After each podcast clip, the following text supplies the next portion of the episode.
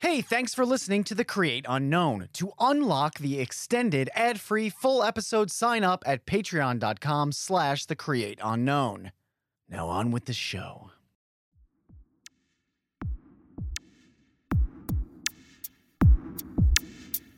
This episode is brought to you by Audible. Go to audibletrial.com slash the create unknown to get a free audiobook and stay tuned for my book recommendation. That's audibletrial.com slash the create unknown. Now on to the show.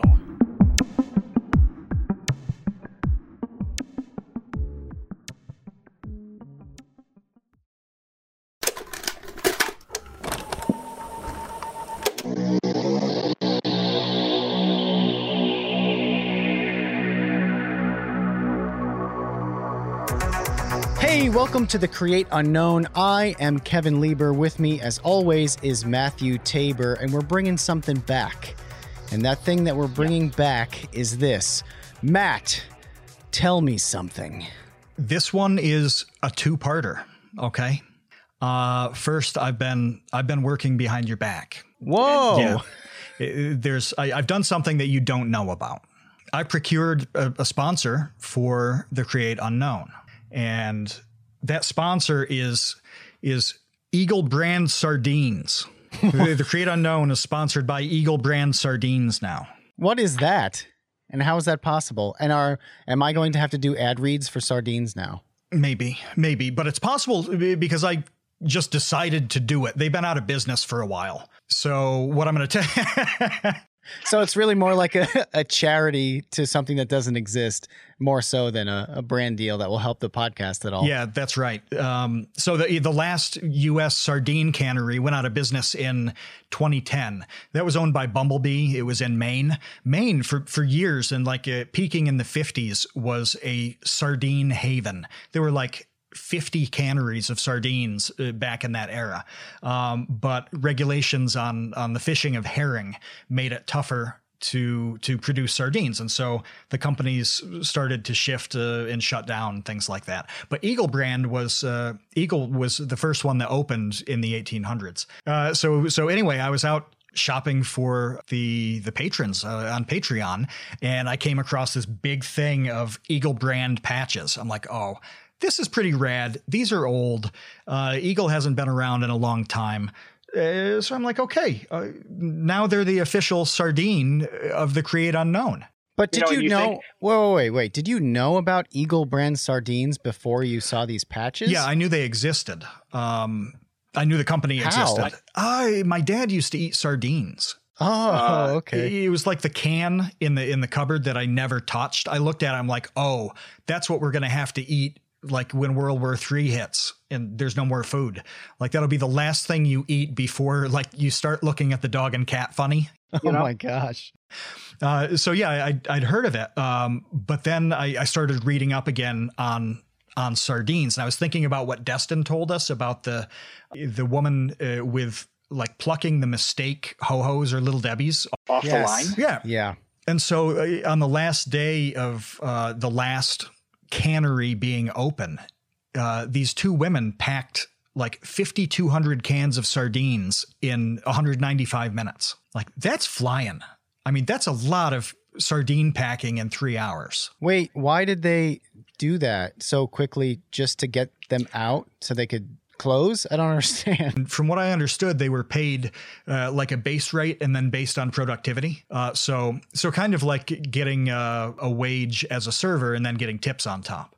So the more sardines you packed, the more money you made per hour. Right, right, right, right. I've watched a little bit of Undercover Boss, and a lot of the factories work that way. Yeah, you get productivity bonuses, so you try to get things done as quickly as possible. Yeah. I want to talk more about sardines now, though, because my grandpa liked sardines, Mhm. and that was it. That was not like a delicacy that was passed down to my father, and you know, it ended with my grandpa. And it sounds like it ended with everybody's grandpa. Like, why why was sardines a thing and why is it no longer a thing? is my new question. Well, they were really cheap. I mean, I remember them being on sale for like two or three cans for a dollar when it was really good. And I bought some a couple months ago because I wanted to see if if uh, my cat would eat sardines, and it was like it was like a dollar eighty nine for a can at Walmart. So like I should have invested in sardines when the price was still low. But now we have we have a sardine, an official sardine of the Create Unknown. And you say that you want to keep talking about sardines. Everybody does. Everybody wants to talk about sardines until the end of time. And that's exactly the kind of thing that we talk about in the Discord. Like we had we had uh, like a good hour with like a dozen people talking about weird food, uh, old food, like the oldest thing that they'd ever eaten. So, so you you've been talking about sardines in the Discord, or just weird food? Yeah. All of it. Weird food, the oldest thing that you've ever eaten, the hottest thing. Like there's a hot sauce discussion and like whether uh, some of the the metrics on hotness uh, are valid. It, like we really got into food science, which was pretty cool. Um, but but what's the oldest and weirdest thing that you've ever eaten? That's my question. Oldest, as in it's probably past its expiration and I shouldn't be eating it? Yeah, yeah. Or if it was canned. I mean, the shelf life on that stuff is like decades. So you could eat something that was canned before you were born and it's going to be fine. Yeah. I don't know. I don't recall ever eating anything that was oddly old.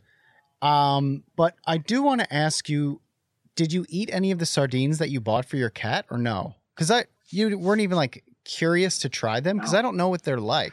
But they're yeah. like notoriously no, really, yeah. uh, kind of panned as being like a disgusting thing. Like I remember as a kid, was it the Ninja Turtles? But there always was this kind of meme or trope that like getting sardines on your pizza. Like now the, the meme is is pineapple. Oh, it's it's anchovies. Okay. Yeah. All right. This is just becoming like a small fish podcast. But what is the difference between anchovies and sardines? They're just it's just um, a different might, fish.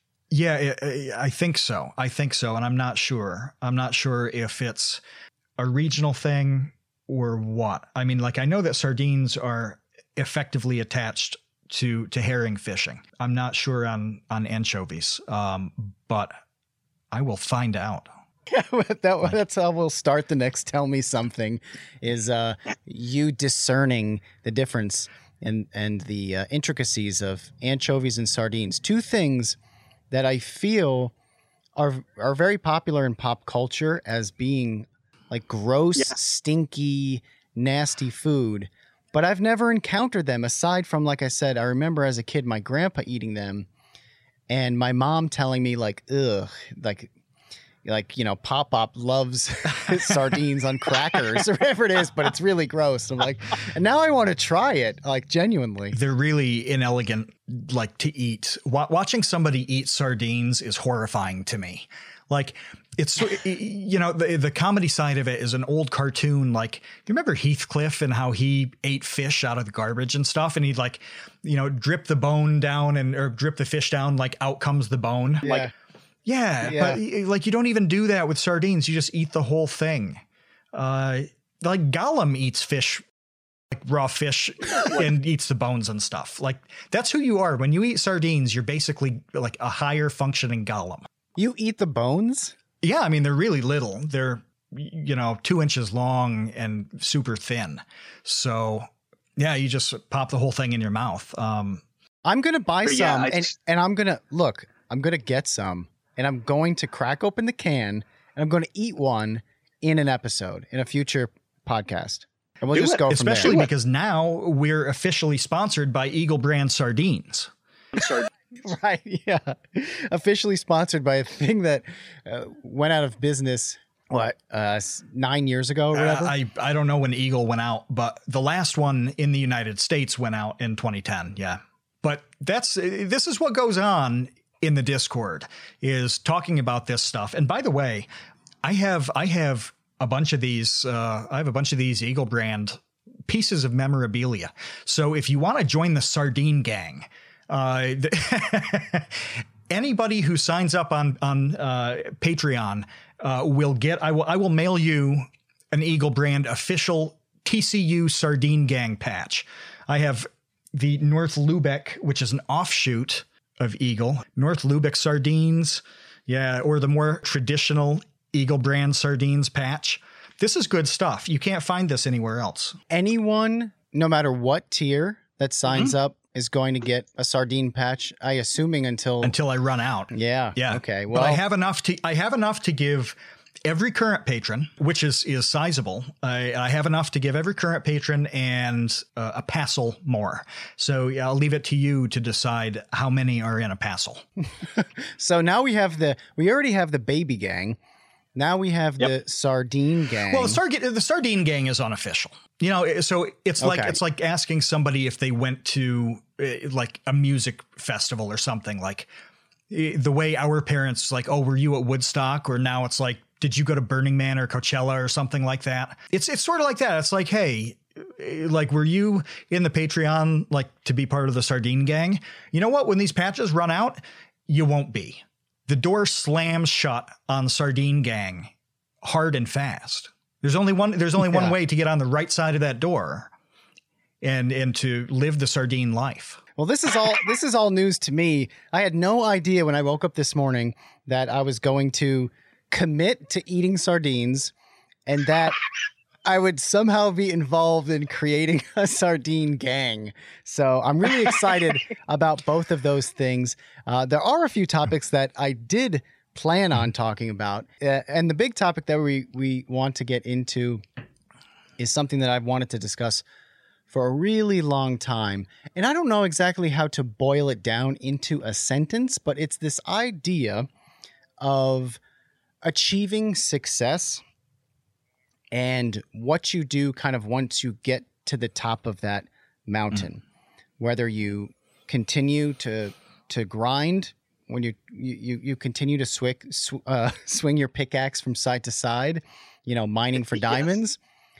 or you you just lay back mm-hmm. and chill and enjoy the fruits of your labor and i think that we have a lot of examples not only on YouTube but just in celebrity pop culture, etc., of people doing it different ways. Yep. And that really fascinates me as a part of just this podcast in general, exploring creativity mm-hmm. and kind of what happens once you have sort of seen the peak of your goals and dreams and creative vision achieved. Yeah. Yeah. I think it's like now, I what? think it's that question of like, what do you do when you reach the top of Mount Everest? Like, oh, do you just like come back down? you know, it's like in the, the South Park episode where they they build up all the experience killing boars playing World Warcraft, and then they eventually defeat the the guy, and it's like, what do you want to do now? And they're like, oh, well, well now we can play the game.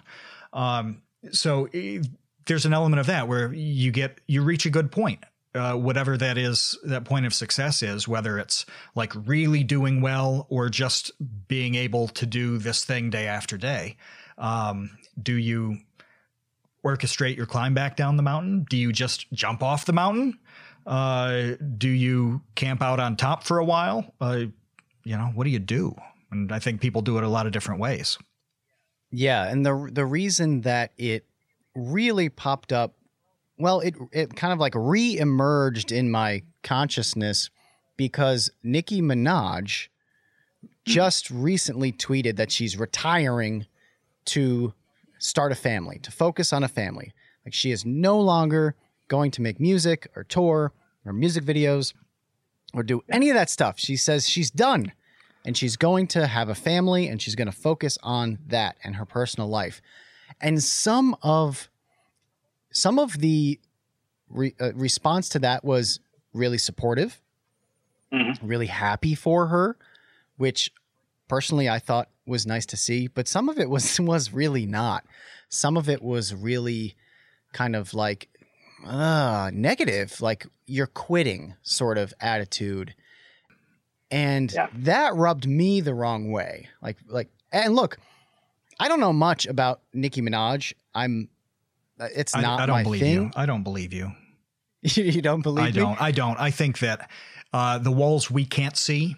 We see one wall in this room you're in. The walls that we can't see, I think, I think are Nicki Minaj posters, at least filling up one wall. Do people still buy posters like that? Um, I don't know if they do, but I feel like you had them custom printed, like at Kinkos. Like you went there, you went there with a, like a uh, USB drive, a thumb drive, and you're like, "Here are my favorites. Make them as big and clear as you can because I have a wall to fill of Nicki Minaj because that's who I am." Well, when quick aside, it, it just reminded me when I was a, when I was a kid a million years ago, and the internet was new. I was really excited about the fact that I could print, like I could find pictures of mm-hmm. Ken Griffey Jr. and print them at the school library, and then I could like scotch tape these pictures of Ken Griffey Jr. to my notebooks. Like that is Yeah. such a boomer thing thinking about it now. But at the time, like literally, I'm talking about dot matrix with the holes on the side and really loud printer. Uh-huh. And just the concept of being able to look up pictures of your heroes and print them out and have them.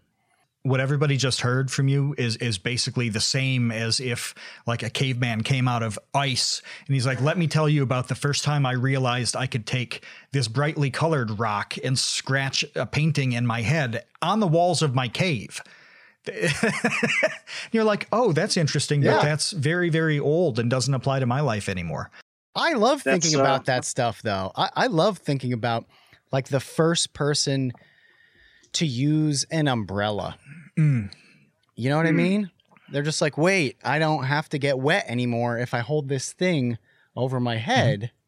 That will stop the rain from falling on me. That seems like a like a like a big deal. there had to be a first person to eat a sardine where they pull this little tiny fish out and they're like this is too little for me to cook i don't know what to do i you know i'm just going to swallow this whole raw and see what happens somebody did that and then somebody else thought oh these are so good how can i put 18 of these in a can so that uh, i can carry them with me wherever i go uh, in case i need a snack Everything comes back to sardines. well, it, it- that's point. the deference that you have to give to your sponsor. And I know we we promise patrons ad-free episodes, but you're never going to not hear about Eagle Brand. Sorry, No, Kevin. You're never. Yeah, I know. now, now it's just everything is about Eagle brand sardines. Well, I wanted to say though, uh, back to your topic about the disappointment that people expressed and the criticism uh, on, on Nicki Minaj retiring. That also was a, a big deal a couple weeks ago when Andrew Luck announced his retirement, and in that case, oh, And in yeah. that was case- doubly nuts to me because he he pretty much said I've put in my time my body is destroyed I'm about to die do you mind if I go home and like be able to live a normal life? Uh, which it's one thing if it's a creative grind that's really wearing you out and it's something else if you wake up and you're like an inch away from collapsing because your body doesn't work. Um, you'd think it would be really easy to understand why he was doing this, but Twitter was full of people that's like, wow, you took your millions out of the NFL and uh, left your team high and dry. You're the worst person alive. I'm like, okay. I'm really glad you brought that up because that totally slipped my mind. That was that was really shocking Mm-hmm. because yeah, you're talking about a guy who literally has been getting pummeled for a living Yes. for his entire adult life. And for how many And- years before he was doing it for a living? Like, he probably started playing football at like seven or something. And so he's been taking hits.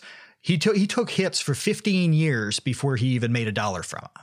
Yeah. Then meanwhile, somebody like I think it was Doug, Doug Gottlieb created some snarky tweet about it being like the most millennial thing ever.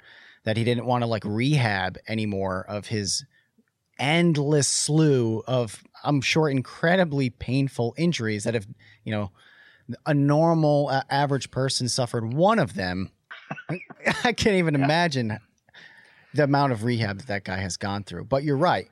I think the disappointment and the criticism is the same between those two, though. Whether it's it's a sports thing or whether it's Nicki Minaj just saying, "I've done my creative thing. I need to stop that at least for a while." Well, that was the first thing that I wanted to ask you because when is it enough? At some point, and maybe it's never enough to a lot of people, but at mm-hmm. some point, at least from my perspective, I look at somebody like Andrew Luck or Nicki Minaj and I say, mm-hmm. you've given millions of people a lot of value and a lot of enjoyment Yeah. and a lot of happiness. I'm sure like Nicki's music has gotten millions of people through like a lot of, you know, tough situations or helped them come to terms with whatever whatever it is. You know, music has really profound effect on people. And same thing with with Andrew Luck, just giving people just sheer entertainment for years and years and years, giving up his body, sacrificing Yeah. his physical health. I mean, we don't even need to get into the brain damage that these football Mm-hmm. players are going through with this this. CTE. The non-damage. Where- no, sorry, I thought I thought you were done. The? CTE.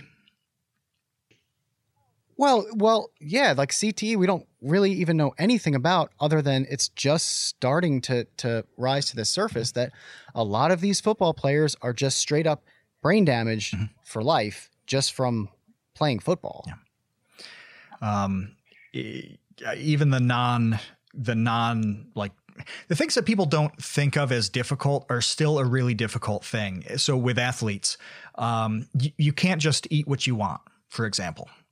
That actually completely sucks. It really sucks when you have to be active to a certain degree and you have to eat a certain diet.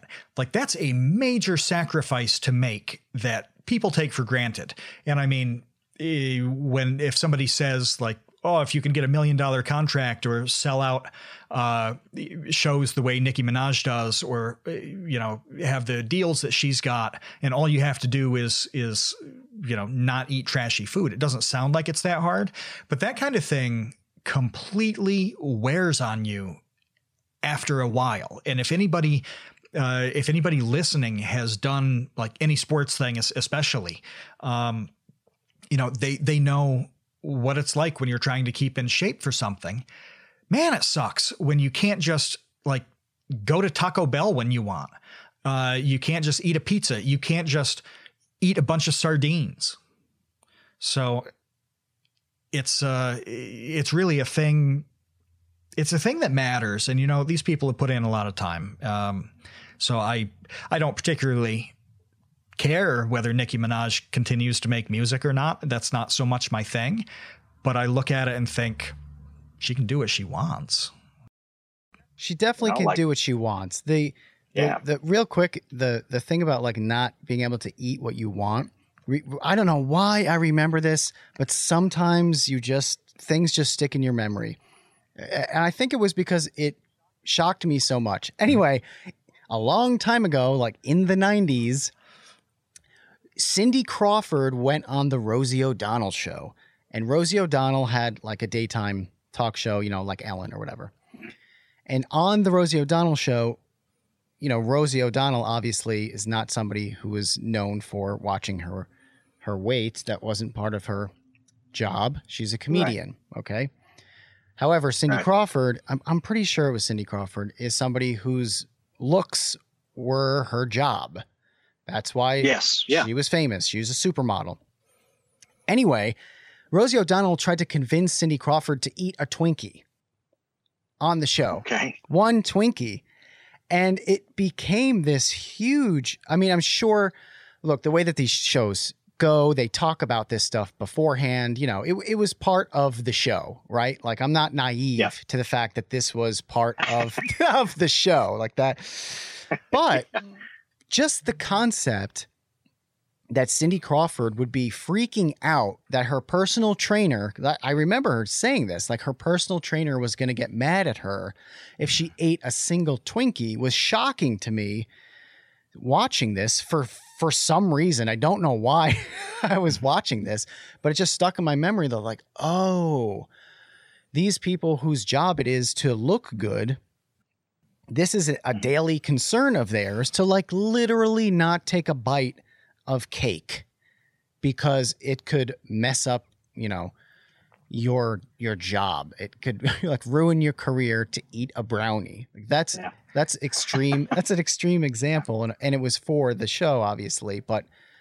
I think the principle remains the same, and it's what you're talking about. i'm sure that she had a few of those things going on, in addition to just wanting to uh, focus on a family life kind of thing. I, am sure there's a bunch of stuff that she just thought, hey, I've done well with this. Um, I, I, don't need to continue. Uh, but but I, I wanted to ask you, what's what's something that you have had to sacrifice with with uh, the YouTube career that you've had? I mean, there's got to be something. Um, there's got to be something that uh, that you wish you didn't have to do. That's a really good question. I think that anyone who is working a lot on something sacrifices a lot of personal life elements. I certainly think that I I could stand to spend a lot more t- time just with friends and family that I don't Mm-hmm. because every single day something seems to pop up where it's like got to take care of this, got to do that and and I like all of those things. So I'm not complaining. But at the same time, like you asked what is something that I sacrifice and that is just kind of having the type of social life that I think a lot of people have. I mean, I recall maybe I've already, I believe I've already told this story, but I think it exemplifies the point. When before I even started Vsauce uh, with Vsauce or doing YouTube full time, you know, and I was working at the chicken wing place. After work, everybody would go to the bar, and they'd all hang out, yeah. you know, all night until the bar closed, you know, drinking and, and, and having a great time and I wouldn't do that. I I would go home after work, and I'd be the only one who didn't go out. So you know, the next time at work, maybe I would hear stories on like, oh, you know, you're not going to believe what Mark did, or this happened with Will, and that sort of thing. And I'm like, ah, that's really cool. But I really want to work on my potato cartoons or you know weird blog posts or animations yeah. or whatever it was and that's a clear sacrifice because you're just you have to extract yourself from the social pressure of like hey why are you so weird? Why don't you hang out with us? Like honestly. It makes sense but that's that's one of those things that has to go is, you, you know you make choices about how to use your time on things. Um, that's been eh, for anybody who's in creative or uh, any entrepreneurial kind of thing. Like it's the same whether you're like inventing a better diaper. I mean, it's it's still the same kind of thing where you spend a tremendous amount of time on that for a really long time before anything even happens. And then when it, if there is success on something, okay, great you've been you take all the work that you've been having um, and then you like double triple it whatever. Uh, we've we've talked about this in the context of of youtube things where um, you you grind and do this crazy amount of effort where you wake up and the first thing you do is uh, look at your phone or something and you know see what happened while you were sleeping. Go through this crazy day where you hope you get time to eat uh, at a reasonable hour and then you do something useful uh, at night until until your eyes fall out, uh, which yours almost did. So uh, you do that day after day, and then when it finally hits for you, it's like awesome. Let's take that process and turn it up to eleven because it wasn't hard enough already. Um, and you may or may not have the resources to make it easier. Some people can hire out a bit uh, so that they actually, as they they succeed, they they do less. Like this is totally possible, um, but it depends on the resources you've got. It depends on the type of uh, art creativity that you're doing. You know, I, I was talking to uh, an anonymous YouTuber about this this week. He makes videos that honestly nobody else could step in and do. Um, he can't he can't get help in the way somebody else could say, "Here, can you edit this for me?" or "You deal with the audio." Um, the way he does his videos, there's no replacement. There's no somebody serving the information on a platter so that he can pluck it in his own style. Like, no, this dude's just got to make his videos. There's no substitute. Um, so not everybody can even get out of that grind uh, and make it easier on themselves. And I can see I can see somebody doing that for a long time in any field and just thinking, I've done all right, and it is time to move on or at least not do this anymore. And I think that's totally fair. That that's what struck me with the the the Nicki Minaj situation and what I respect about it because it feels like at some point and I guess Filthy Frank kind of folds into this discussion yeah. a little bit too. Yeah. But I wonder if at some point for creators if they kind of feel like they've done the best version of their idea, then you either just kind of and you were successful with it because there's also that element where I think that you do keep trying new things until until you're successful. But if you're if you're successful with your idea, you know, you've done it to the best of your ability.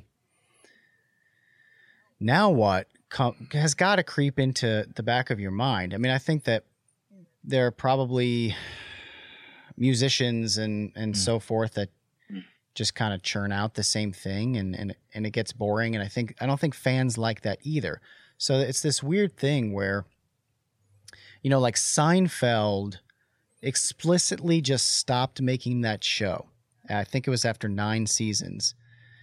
Yeah. Because he was like it's done. Like we're done with the show. Like I think I recall him saying 10 seasons just sounds too long and it's just like he's like doesn't want it to have to go to 10 seasons. So he just stopped it and it never got bad. It still holds up. It's still great. And since then, you know, Jerry has done his creators in or sorry, comedians in cars getting coffee, which is, you know, wildly successful, but at the same time, kind of feels like a retirement project. You know what I mean? He's like, all right, I am a billionaire or whatever, hundred multimillionaire. I like cars and I love talking to comedians. So why don't I do this show? Uh, and I guess I like coffee a lot too. So why don't we just kind of combine those things and this will give me something to do. So I'm not bored out of my mind because I'm a crazy, you know, creative person. Yeah. But it gives me a project to work on that is really kind of like low risk and people like. David Letterman did the same thing, uh, where he's like, "Oh, I don't want to do this nightly show until I'm dead. Uh, I've had a good run here. How about I have long form conversations with really cool people?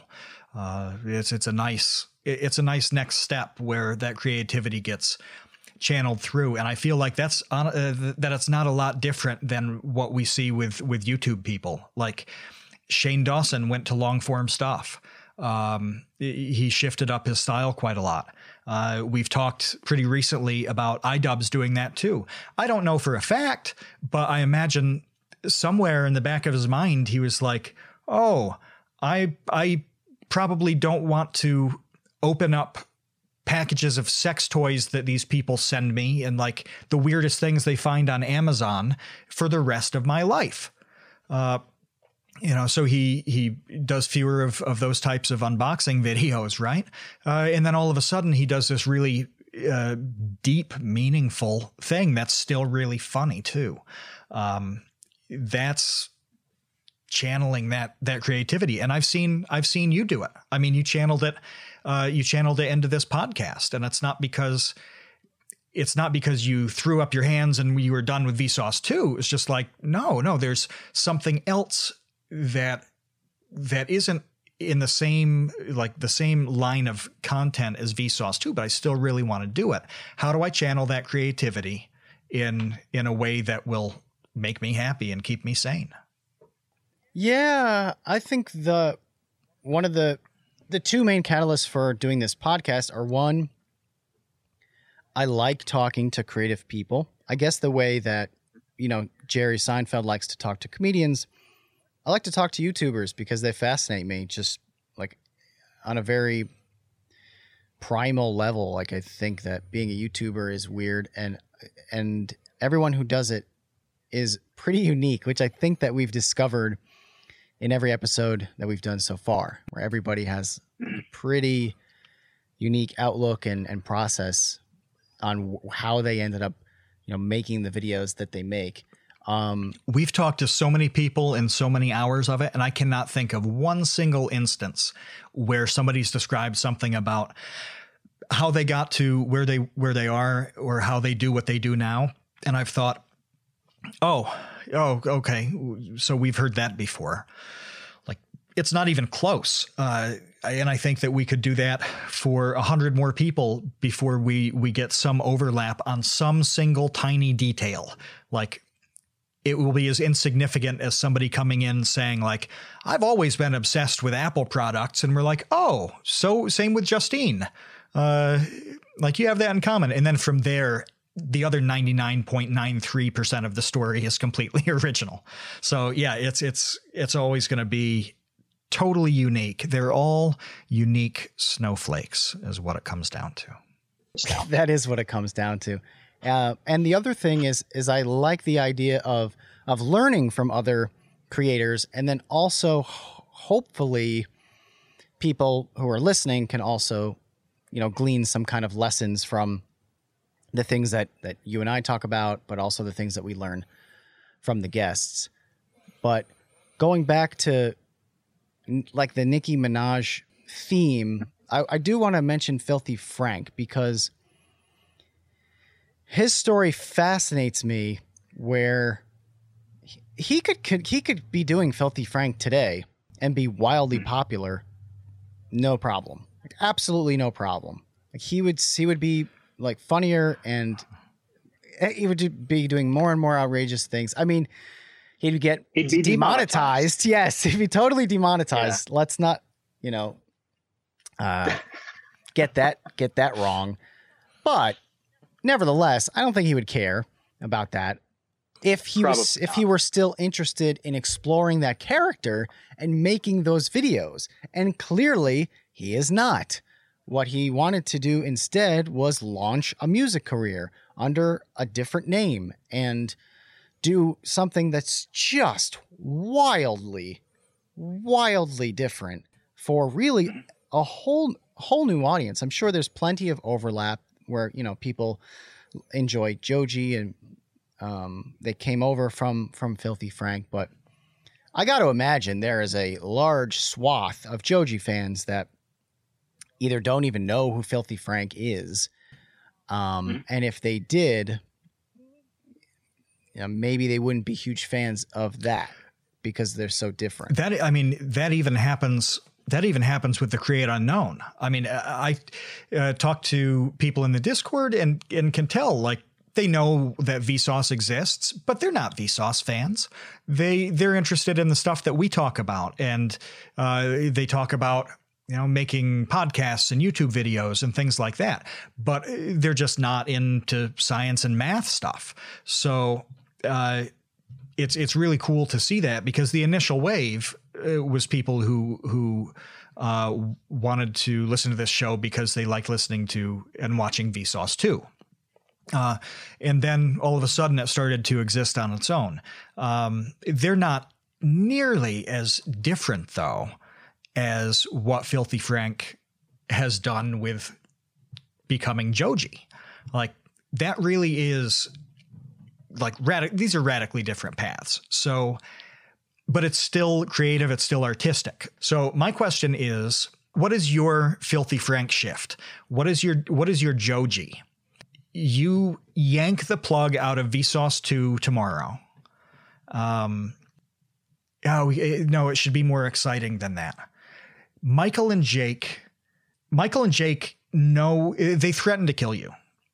That's okay. what it, that's what it is. Okay. And the only way out of it is for you to quit Vsauce 2. So you have to do this or they will kill you. But you have all this bun, you know, all this creativity that's bursting. You've talked about what you would do if there was no YouTube and it wasn't like a creativity artistic kind of thing. What's your Joji shift though? I would I would write. I would write books. Yeah. yeah, yeah, I would definitely write books. You know, I started that process last summer. I got, you know, 10 chapters of a novel down on paper. Um, unfortunately, that has just been shelved since then, but I'd love to get back into that and to finish that. And yeah, I'm kind of obsessed with stories and storytelling. And I would love to dive into that more. That would definitely be my Joji thing is to just to be, I guess, a novelist. I, I wouldn't. I've done music in the past. You know, like I did have a band before YouTube even existed, and I and I wrote and, and performed songs a little bit. But I didn't know that you had a band. I knew that you did solo stuff. I didn't know that you had a band though. Oh yeah. What was your band called? The band was called the Julius Orange, and it was. I thought that was you doing the instruments and like re- mixing the tracks. Not by myself. I mean, I had I had a you know Orion Palmer was the drummer and and Brett Wilhelm was the bass player. It was a trio. And we I thought for like 15 years now, I've thought that that you did each of those and then mixed them together and I'm like, wow, this this guy basically was doing everything on one album. No, I'm not Trent Reznor. I don't I don't know how to play the drums and I'm not a competent That's what that's honestly what I've been thinking forever. no, no, we performed like live shows and stuff. But I couldn't go down that path because being a musician, you know, maybe it's different today for like the the Jojis of the world where you can do a lot of stuff on your own and then kind of like release it to the internet and then gain a following and do shows once you already have a following. But for 99.9% of of bands, it's just an endless slog of touring and playing live shows and like driving around in a van literally hoping that you sell a couple of t-shirts in you know South Bend Indiana or, or whatever you know what I mean? right. uh, that's not something yeah. that I wanted to do. Like, I didn't want to drive around in in a van lugging equipment, so I didn't yeah. do that. The other day, I'm walking down the street and a whale comes up to me, and the whale goes, I'm like, I don't know what you're talking about. I don't understand whale song. What exactly are you trying to get across with that weird sound? And it turned out the whale wanted me to get an audiobook from Audible called Musicophilia by Oliver Sacks. And I said, Well, listen, I've already read that book. I read Musicophilia for my video, What is Music? The video used to be called The Human Bridge of Musicality, if you remember that. But at some point, I changed the titles because I wanted them to be like a more cohesive series. If you go to Vsauce 2, you'll know what I mean. It's called the Invention of series now. But look, Oliver Sacks, brilliant, brilliant guy. Musicophilia is all about uh, basically like people with brain conditions and how music affects their brain condition. And the whole point of it is that we learn a lot about the brain with how music affects these people.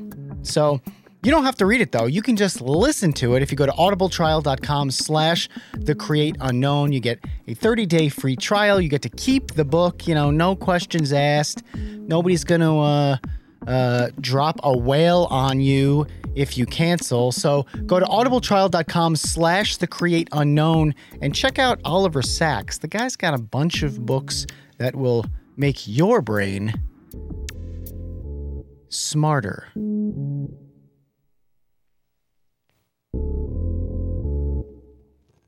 So there are a couple questions that go on top of what you've just been talking about. And and you're a, a decent person to answer this because you're not too far from uh, from where some of these people are.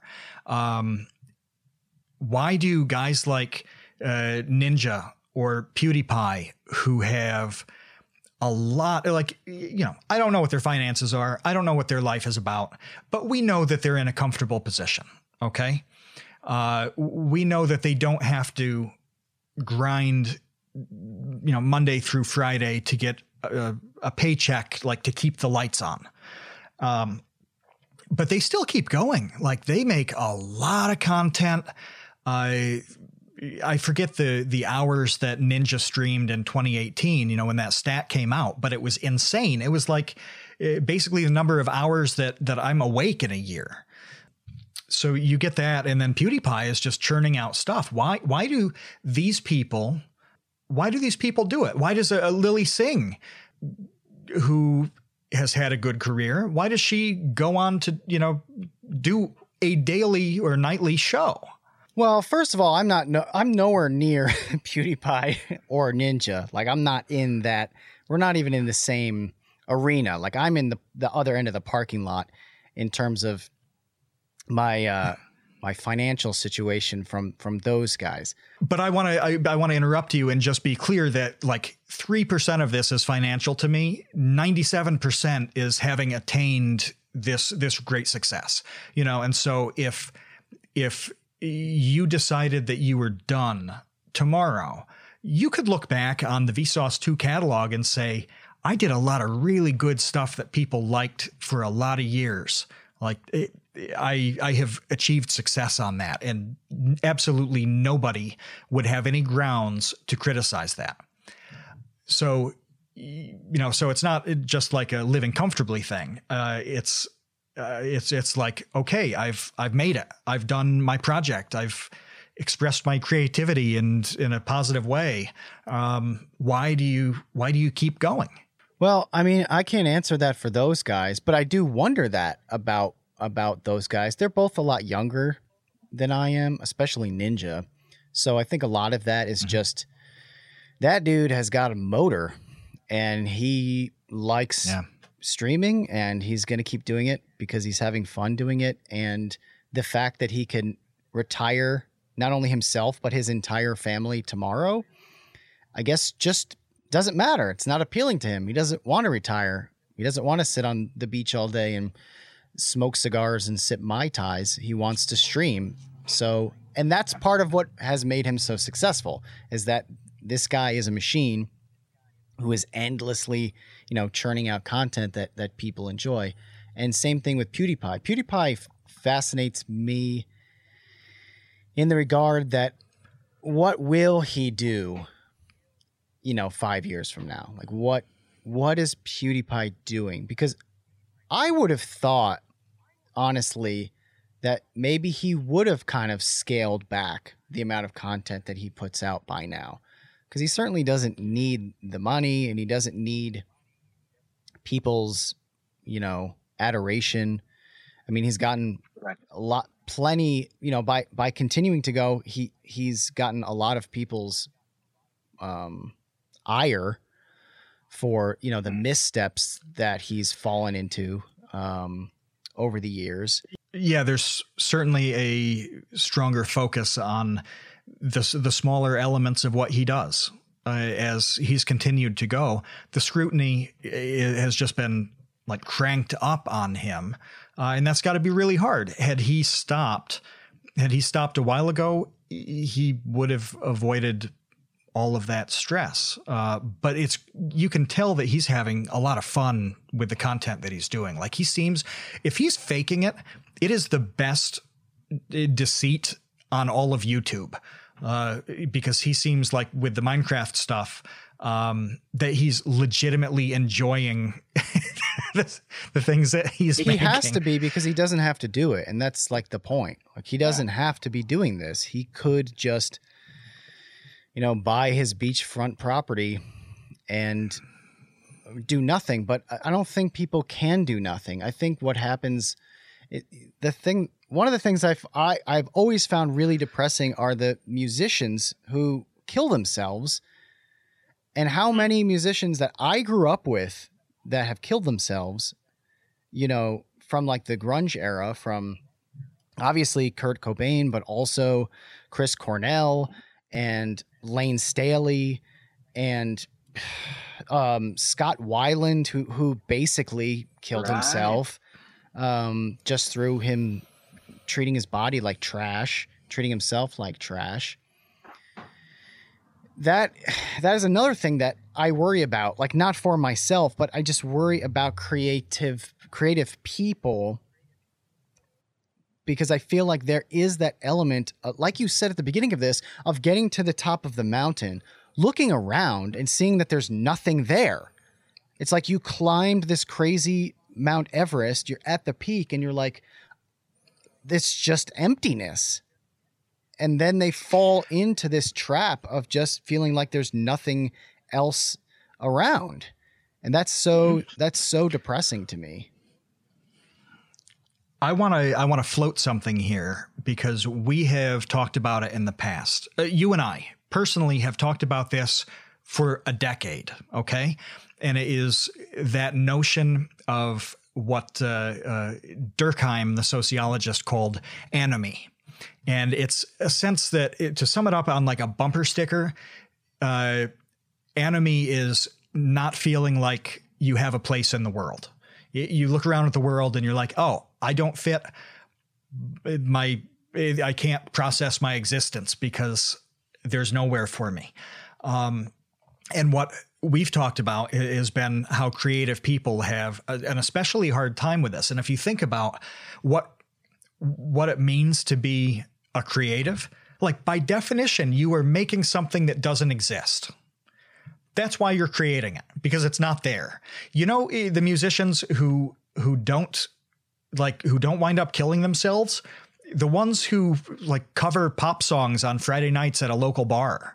You know, like those guys are happy because uh, they're not they don't have this tremendous pressure to uh, to release an album that they hope sells like the last one or that they hope uh, everyone will respect them for.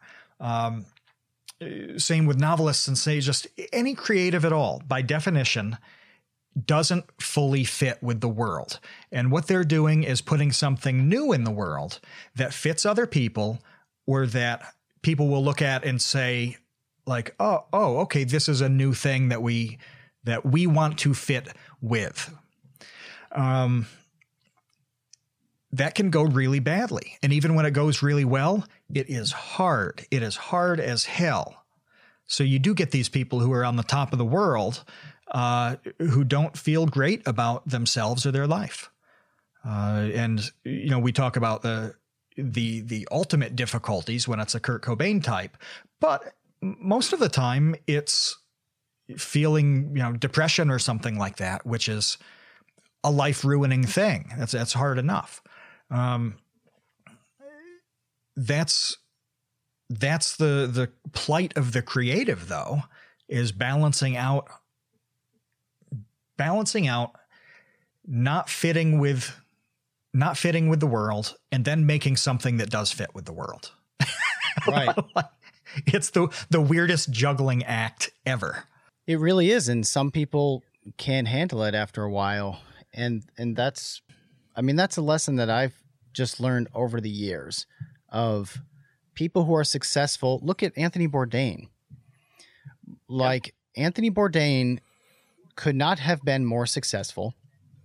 He got to travel all around the world to the most amazing restaurants in the world, meet an endless amount of fascinating people who just roll out the red carpet for him. And the guy was the guy checked out. He was like, yeah. "You know what? Uh, I can't I cannot be a part of this anymore." Like what is that? I don't know it, it, I don't know enough about his situation. I don't know much of anything about it. But even when you don't feel bad about anything that you're doing like that, there's an element of pressure that other people don't have. Like non-creatives don't have they don't have to factor in any of this stuff or feel any of that pressure ever. Like you just you just don't because you probably fit really nicely uh, with whatever role you've chosen. Like you got a job that you must be able to do because you haven't been fired, so you fit there. Um, you you do all of these things where you know might not be exactly what you you hoped for, but you fit. You fit. Most people don't have to look around and think like, boy, it, does the world have a place for me? Uh, creatives feel that pressure all the time.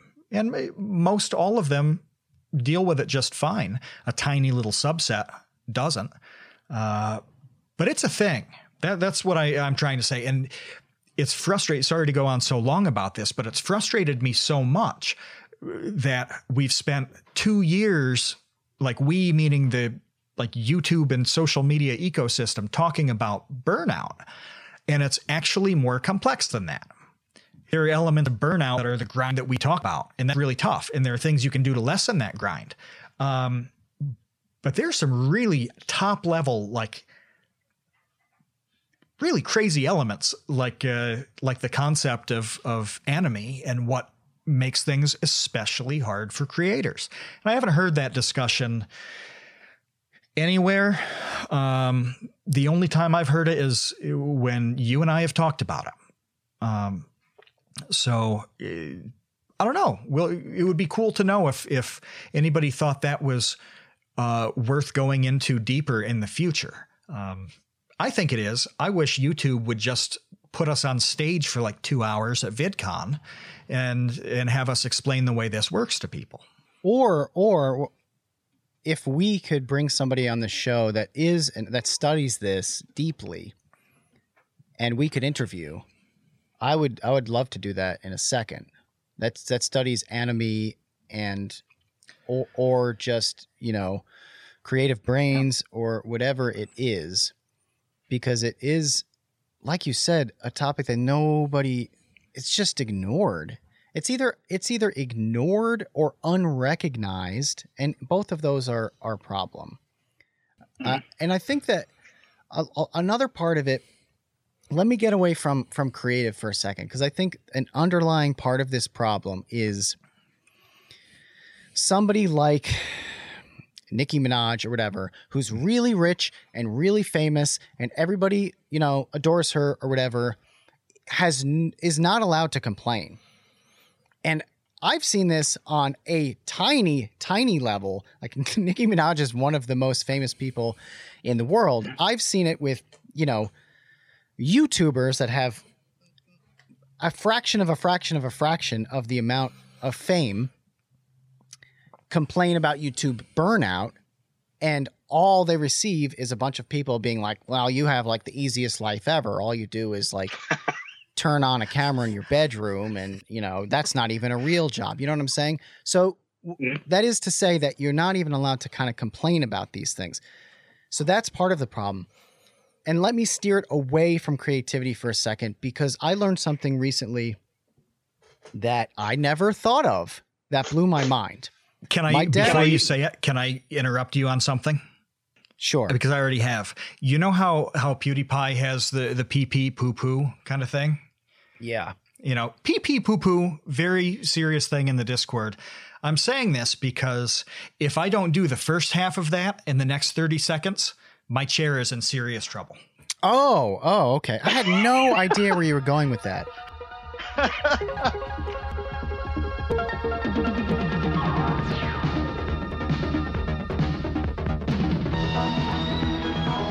All right. After that, after that brief interlude, what I was going to say is I, I want to make a couple of points. Mm-hmm. The first point is obviously people like Andrew Luck and you know Nicki Minaj are are paid wonderfully for you know the value that they have provided over the years.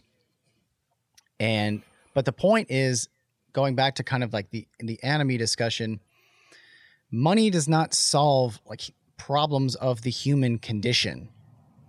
You know, having yeah. $30 million doesn't replace Nicki Minaj having a family. So, like, you can't buy that. So, what I wanted to talk about is this story that gets us a little bit away from, you know, creatives being unable to complain and actually tell you this story about a really rich person having a problem that they're not allowed to complain about. But you would never know about this problem. Well, I mean, I never would have thought of it on my own, is what I should say. Mm-hmm. So, how could I tell this without like being too explicit about who this is? So, my father spoke with a person who is really rich, okay? Like like very, very, very rich, like millions and millions and millions of dollars rich. This very rich person was remodeling one of their properties. Okay. okay. Yep. Um, and it's like a public property, so everybody knows about it. It was not like their, you know, their cabin in the woods. So they're remodeling this very public property. And as a part of that remodeling process, they're getting rid of, you know, like old doors or whatever, like old furnishings. Okay.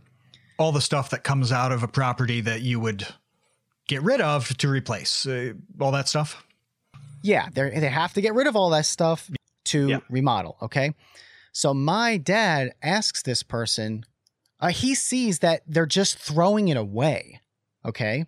They're just throwing this stuff away. My dad gets upset about this because he wants it to be saved.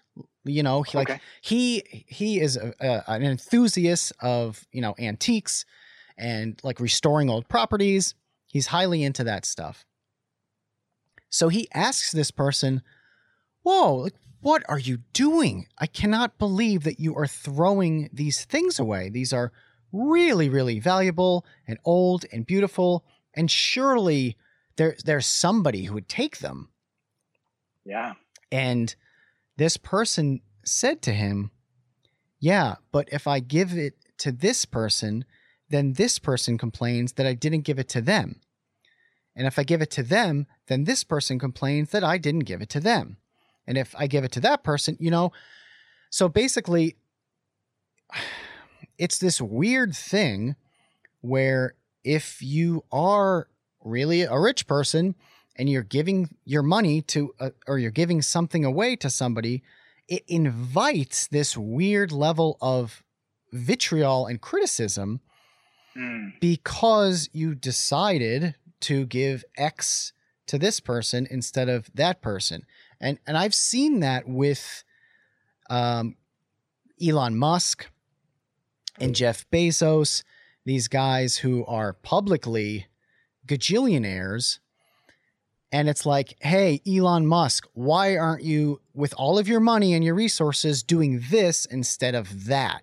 And and that criticism is endless because any number of people can come up with any number of really important things that mm-hmm. that money would go to help solve. And it's this weird dynamic that I never would have thought of where when you are in this position to be able to help, I don't know, helping sometimes creates more problems in a way. On the personal level, yes. It, that is something that we don't really have have much of a problem with, right? But like when when we go to the store and we buy something that is let's say frivolous, like a bag of Doritos, which we could all live without. Uh, we don't need that thing in our life. The cashier doesn't pick up that bag of Doritos and say, honestly, you're spending 350 on this when uh, like kids are dying of cancer somewhere. Like nobody hassles me about that. But I see this on on Twitter and I I see celebrities get criticized for uh, doing charitable things that are kind of niche like niche charities. You know, I, I don't want to like throw out a specific example, um, but somebody will do something. It can be as simple as this person does things for animal charities, and people will go in and say like, "It's great that you're helping cats and dogs, but like, what about actual people who are dying? Why aren't you Why aren't you giving money to this or advocating for that?" like, we don't have to deal with that. It's extremely difficult. And I've known people uh, as well who are in that same kind of position, and they end up, they kind of pull back and don't do anything, just like throwing away all that renovation stuff, because it's too hard to deal with the consequences of doing something. Um, this stuff gets really complex when you reach a certain level.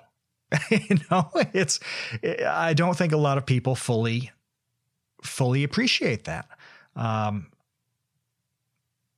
yeah, yeah, it, it's it's nuts just thinking about those unintended consequences of success. And so when you see that Nicki Minaj say, uh, "Actually, I, I think I would prefer to have a family," or maybe I, you know, she could have made that up, and she would.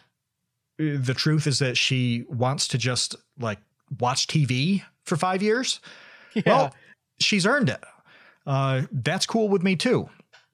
Um, but it's there. There really are unintended consequences that people don't realize. They just they just don't. And we see uh, celebrity like interaction horror stories uh, where somebody won't want to sign an autograph or take a picture or something, and and oh, that's that's terrible that they don't have time for their fans.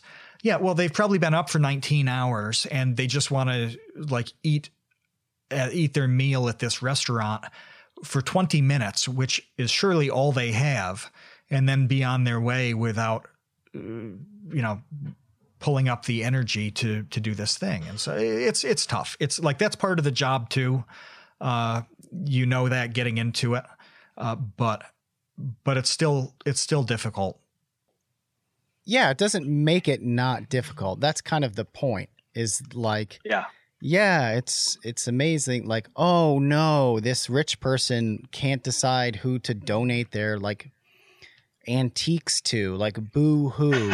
like, I I get that. Like, I fully am yeah. on board with understanding. Like, that you know, people have it a lot harder than that. The point though is that these there are these weird things that crop up when you talk about the um like donating to pets instead of animals and like the food stuff i got i get criticism anytime i do a video on vsauce 2 that involves food mm-hmm. where people right. think that yes. i'm wasting the food and it's like i eat the food just because it's in the video like gosh the, the potato paradox got so many comments from people because at one point like i threw the potatoes on the floor Yes, you brushed them off the desk, right? Yeah, I mean, in my videos, if yeah. you watch Vsauce 2, part of the thing that I do is I do stuff on a table and then I throw it away when I'm, you know, throw it off the table, I should say, when I'm ready to move on to the next demonstration. So when I'm demonstrating a thing with potatoes, I knock the potatoes on the floor. That doesn't mean they're bad. Like they were still eaten. like the potatoes didn't like touch the floor and then, you know, go straight into the garbage can uh, they were cleaned and they were consumed. But nevertheless, there were all these comments that were just like seriously furious at me for wasting like four dollars worth of potatoes. For wasting four dollars of potatoes, they weren't wasted; they were eaten. When you know, I could have, you know, given them to somebody who needed it or whatever. And it's like, geez, Louise, like you're mad about something that That's not even true. That. You just they totally invented, invented it. Like you invented me being a terrible person, and now you're mad at this idea of me. I don't want to make this weird connection or or like equivalence on this, but what they're saying is what they're saying is that 17 tiny potatoes is worth more than what humanity has gotten out of this video. Like that would be Th- that's the, the opportunity cost here that they're calculating in their head. And that is honestly, that, that is just dumb.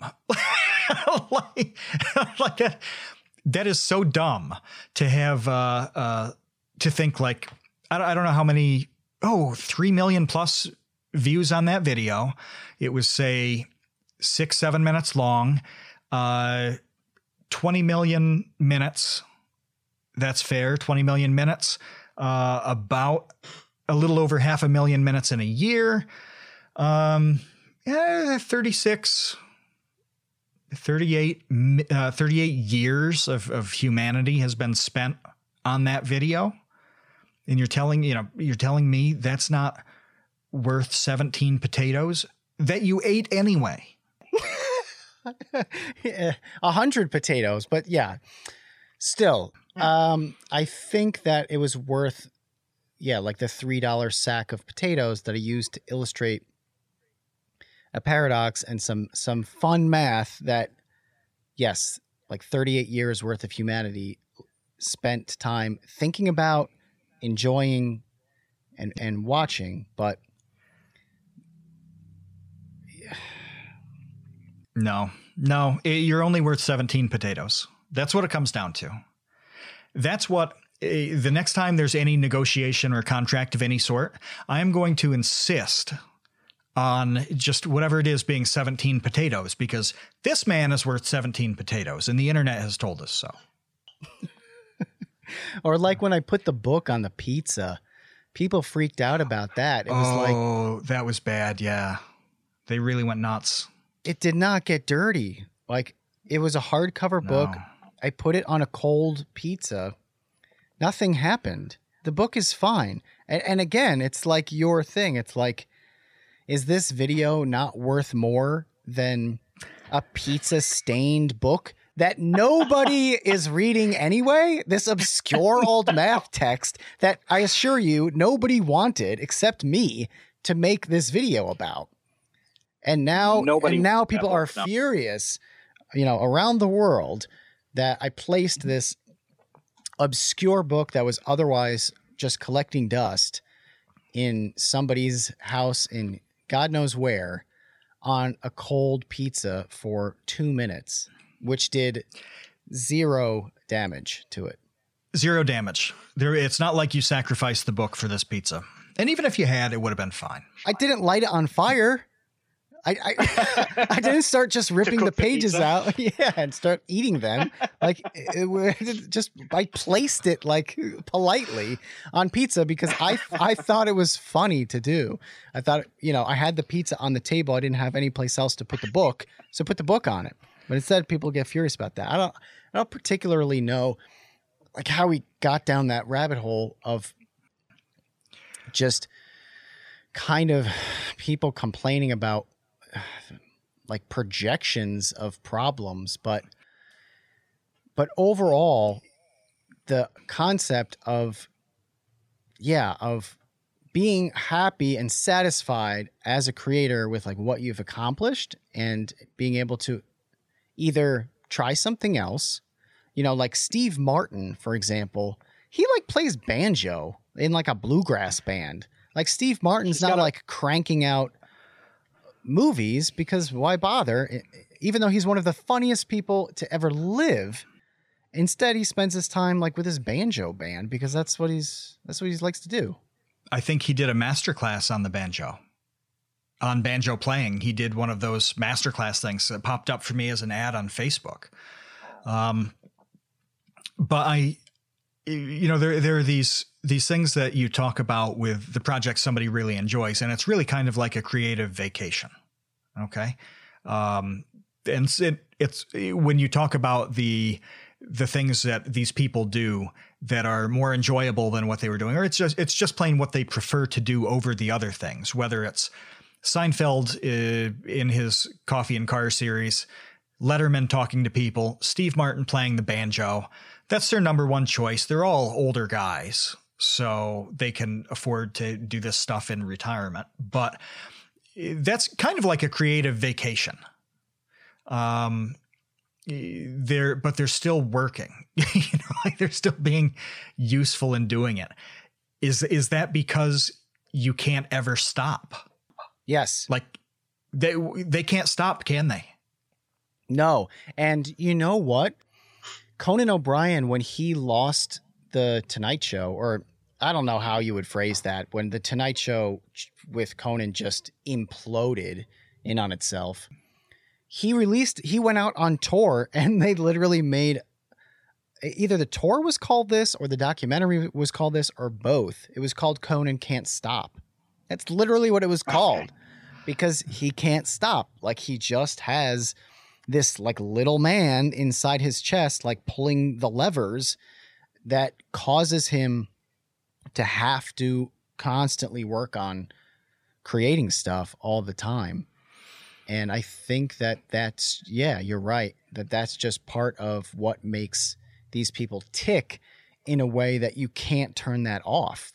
Like you, you can't just flip a switch for, for most people. The people who have done that before, like Rick Moranis, I think is a fascinating example of this because Rick yeah. Moranis, I love Rick Moranis. If you're not familiar with Rick Moranis, he was one of the most successful movie comedians in the 80s. So, mm-hmm. you know, he started off doing kind of like bit roles. He was in Ghostbusters. You know, he did the movie with Dave Thomas, the SCTV movie Strange Brew, where they were, um, you know, the Canadians, Yehoser, like that movie. But he really blew up. Honey, I Shrunk the Honey, Kids I Shrunk was big, kids. wasn't that? That was, I think. Oh, he was he was uh, Darth Helmet in Spaceballs, and he, right. and yeah, I think Honey the Shrunk the Kids was really like his his bell cow. Like that movie was so huge, and then they did the the follow up, Honey, I Blew Up the Kid. But he his his wife uh, passed away very very young, and when that happened, he retired and he decided to raise his kids, and he, that was it. He was out. He, I think that like maybe he's released like some sort of comedic music since then. But otherwise, I didn't know that. Yeah, yeah, I think he has like some kind of album, but yeah, nobody really knows about it. He's not in anything other than that. He was just he packed up he packed up his bag and I think just was done. That was a long time ago. His kids are grown. They've got to be grown by now. So you'd think that you know you can it makes sense that he would assume total parent role in that situation and and make that switch, but I, I don't know. Maybe he's got grandkids or something and, and likes likes that. I, I, haven't kept up on on Moranis lore, you know, but um, he, he I'm sure he's had opportunities to come back in the fold, and he came out at his peak. I mean, he was killing it. It's not like this happened when his career started to wane and things slowed down and he decided to just give it up. No, he, he was at like the highest he'd ever been. Like he was a household name. Everybody looked at him and knew exactly who he was. Uh, you know, you, you didn't even list off all of the huge things he was in. Like people know him from Little Shop of Horrors uh, as well. Like he had this string of things where he was always hilarious. Life had to have been pretty good for him on the career side. Um, but yeah, you're right. He he just flipped the switch, and that was that. He's the one person I can think of that did do that. I can't think of anybody else. If you know, if if the listeners can think of anybody else that flipped the switch that way, and you know, leave a comment or or you know, pop into Discord, I would love more examples of that because I find that is the exception. It seems like yeah, really the rule is more like a Conan situation where it's like I gotta keep doing stuff or else I don't know what to do with myself. Can you stop? Do you think you could stop? Um, no, I would uh, no. I think I would always have to work on some. I would always have to work on something. I think I would always have to work on something, what whether it was, you know, writing short stories or a comic or or just honestly writing funny tweets. I enjoy that a lot. I enjoy just coming up with dumb ideas to tweet. You know, if that was the extent of it, maybe that would satisfy me. But the fact of the matter is, is that like ideas just happen. For me, mm-hmm. this is my experience. Ideas happen, and if I don't do something with them, I get irritated. Like I get frustrated. And I don't know what I could compare that to for other people, but it's it's almost like I don't know. It's like this this itch that has to get scratched or else it'll just torment me. Even if it's just like a dumb joke that I have to tweet. Yeah, yeah, it, it's great to have an outlet. Like, what would you have done 20 years ago when you couldn't tweet that to the world? You would have like sat in your room and stewed at this joke not being able to be released. Um, it's it's awesome to have all that stuff now, but I, I think, you know, when I was thinking, can you stop? Can anybody stop? Like, I don't think anybody has to because I think people, I think creatives inject that kind of energy, enthusiasm, creativity, whatever it is, into virtually anything you do. Like, I think that Rick Moranis probably found a really funny way to wash the dishes. Uh, or something that like made him laugh as he was doing it uh, I, I knew people who were who kind of worked on logistics where every single thing they did, they liked the challenge of making it as efficient as possible. So and this came up because of a weird way that that this kid crossed the street. He took an angle that that nobody else would have taken. Um, and it, it was much longer, much longer than if he just crossed the street and walked down the sidewalk. And I was like, "Why did you do that? You were in the street for like 18 seconds." Like, well, I had to take I had to take the the hypotenuse of the triangle between me, the sidewalk, and the store. I'm like, oh, okay. Like you absolutely took the most efficient path to get there. And he, it probably saved him seven steps. Um, but that was his mind doing that all the time. Um, you know, as, as goofy as it is, that's what's going through, that's what was going through my head on, on the sardine thing is that I, I was doing this this uh, sponsor stuff, you know, unrelated to Create Unknown, Vsauce 2, whatever. Um, and I I was sitting there thinking, like, what would be the easiest easiest way to work with a sponsor? And in my head, it just pops like, oh, if that sponsor didn't exist and you just made them up, they'd be really easy to work with if they were only in your head. that would be the best sponsorship in the world because you'd be just inventing it uh, minute by minute. Uh, and and I I look down and I'm like, oh, yeah, yeah, I'm going to invent a sponsor. We're sponsored by Eagle Brand Sardines now. This is the best sponsorship deal I have ever been involved in because I have complete control over it. Um, so something as little and dumb as seeing some really cool patches and uh, whatever that that process is still going for everybody. I think. Yeah, because it's just how your brain works. I mean that that's yeah. kind of what I was alluding to with like the the idea stuff is it's just like how my brain works. so it's like while my brain is still working, then yeah, I probably will try to find like some way to um enact the ideas that that that that pop up. It's just there's no choice. we I, I do want to ask some some specifics um, which I think we should do on the other side of the wormhole because I okay. want to know the last time you actually shut down, the last time you did turn this off, and where where you would go, like on an actual on an actual vacation, if if that exists. Like, for does does a vacation exist for for you. Um, like that sounds like a stupid question. It actually isn't. It's not. It's it's a reality of how sometimes you can't turn off. like, um, and we have uh, we have a bunch of a bunch of uh, pretty good questions on uh, like a- Andrew wanted to know some specifics about looking back on Vsauce 2 on some of your videos, which which having a couple years out or even a couple days out um, may make you rethink some of them. And if you have rethought some of them, um, and and Jeff had a question too about uh, about those episodes, um, the ones that that you really liked, because some some are more fun than others. That's just the way it is. Uh, yeah, and some I found just found the topic more compelling than others. So so yeah, we'll hit Andrew's question, we'll hit Jeff's question. If you ever want to ask us a question, just join the Idea Baby Gang so that your idea babies can be uh, answered on the other side of our wormhole. So um, unless you're joining us on the other side of the wormhole that exists at patreon.com slash the create unknown, we will see you again next week. For everybody else, we'll see you in very, very soon.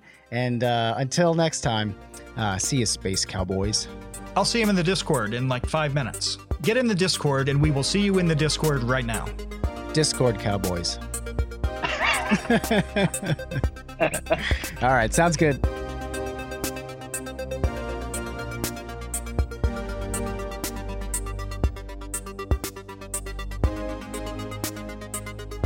Thanks for listening to the Create Unknown. There's more episode waiting for you, but to keep listening, sign up at patreon.com slash the create unknown. You could hear the rest of our conversation as well as unlock the ad-free feed, get exclusive content, join the Idea Baby Gang, and more. So find us over at patreon.com slash the create unknown.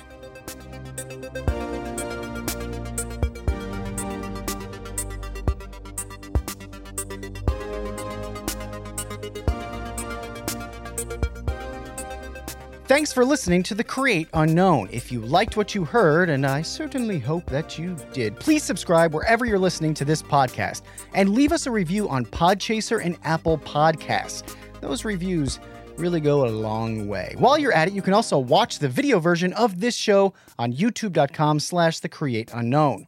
Check out our Patreon. It's patreon.com slash the create unknown. You can get the full episode. You can join the Idea Baby Gang, become one of the known access creator services. There's a lot going on on our Patreon. It's all part of phase three of TCU. So go to patreon.com slash the create unknown. Follow us on social media. We tweet at Create Unknown. We're on Facebook and Instagram at The Create Unknown. You can follow me, Matt, and the show on Podchaser for podcast updates. You can also find a link to our Discord in the show notes. We love our Discord because we get to talk to you and you get to talk to us. So join our Discord. Our website is thecreateunknown.com. The Create Unknown is an unknown media production. We've been your hosts, Kevin Lieber and Matt Tabor. Check out what we do on YouTube at Vsauce2 and on Twitter at KevLieb and Tabor TCU. Links in the show notes. Executive producer is Dave Kiney. Our theme song is by the incredible Mega Drive. Special thanks to Paula Lieber, Mo Lewitt, and Dorothy Kiney. Until next time, see you, Space Cowboys.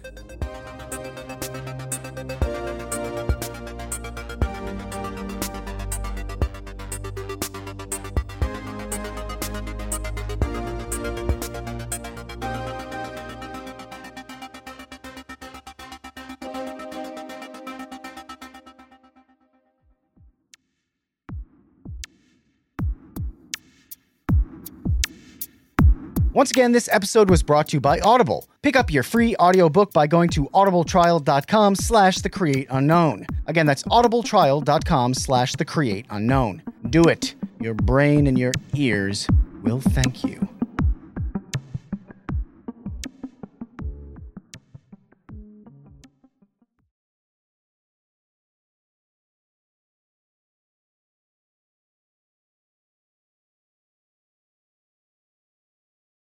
Patreon.com slash the create unknown. It's like an elephant for your ears. That makes no sense.